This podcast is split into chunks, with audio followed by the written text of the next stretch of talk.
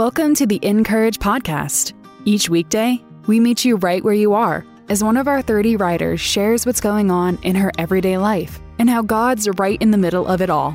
They bring their unique experiences, joys, and struggles equally so that you can feel less alone and be empowered by the hope Jesus gives. Listen in as our narrator, Grace P. Cho, reads today's article. Today's article is written by Dawn Camp and is titled, For When You Feel Apprehensive and Uncertain About New Life Stages.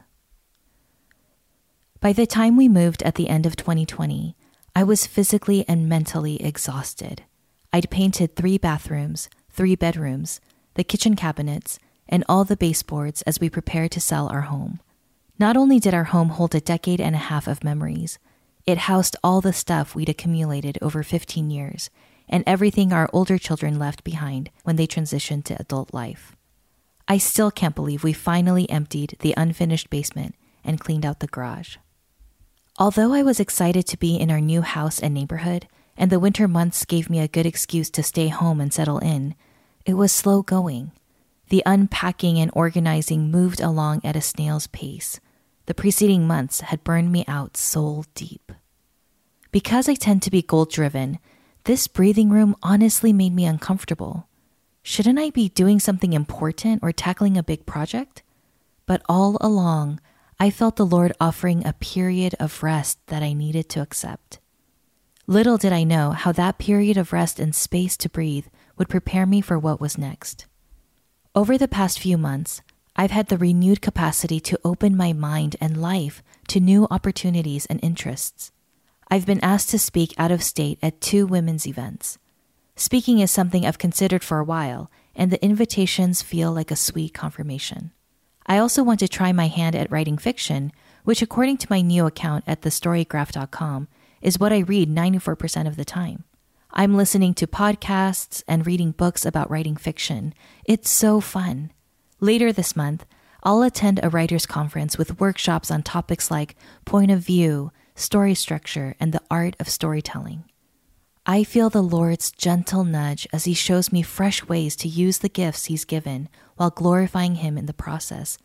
It's both exciting and scary. My husband and I are inching ever closer to the empty nest years. At the moment, we only have two daughters at home. Our 22 year old works and is about to go back to school, and our 17 year old is a high school senior with a part time job. After years of living with a full and busy household, and all the sports, classes, and sleepovers that eight children have brought into our life, now there are days the puppy and I are the only ones at home. Some women look forward to their empty nest years, but I have dreaded them. I enjoy my children, and it's nice they're older and independent after years of being responsible for babies and toddlers. They run errands for me now instead of vice versa.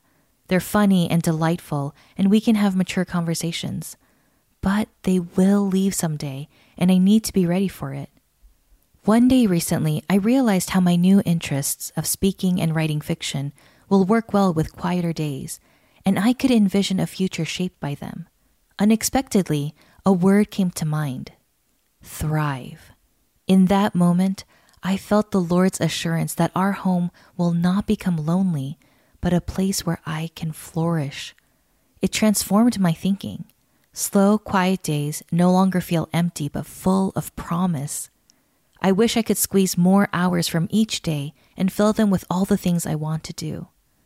We often approach new life stages and paths we haven't walked with apprehension and uncertainty, but we shouldn't be afraid. God has a plan for us. For I know the plans I have for you, declares the Lord plans to prosper you and not to harm you, plans to give you hope and a future. Jeremiah 29:11 NIV. Do you ever resist areas that might be part of your calling because they feel uncomfortable or you don't know if you'll excel? I do. But this approach implies the strength for the journey begins and ends with us, and that's not how God works.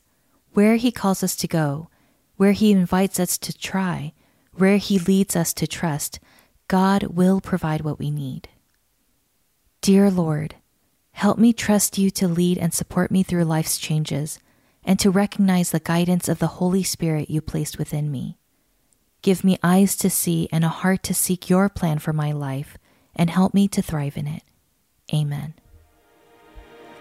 To read more from our writers, visit incourage.me.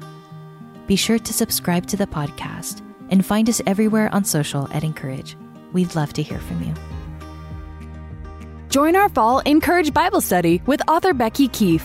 We'll go through the Create in Me a Heart of Peace Bible study live on Zoom starting this week. Get your copy and sign up today at incourage.me slash podcast. The Encourage podcast is narrated by Grace P. Cho and brought to you by Dayspring, makers of your favorite cards, books, and gifts. Visit them today at dayspring.com.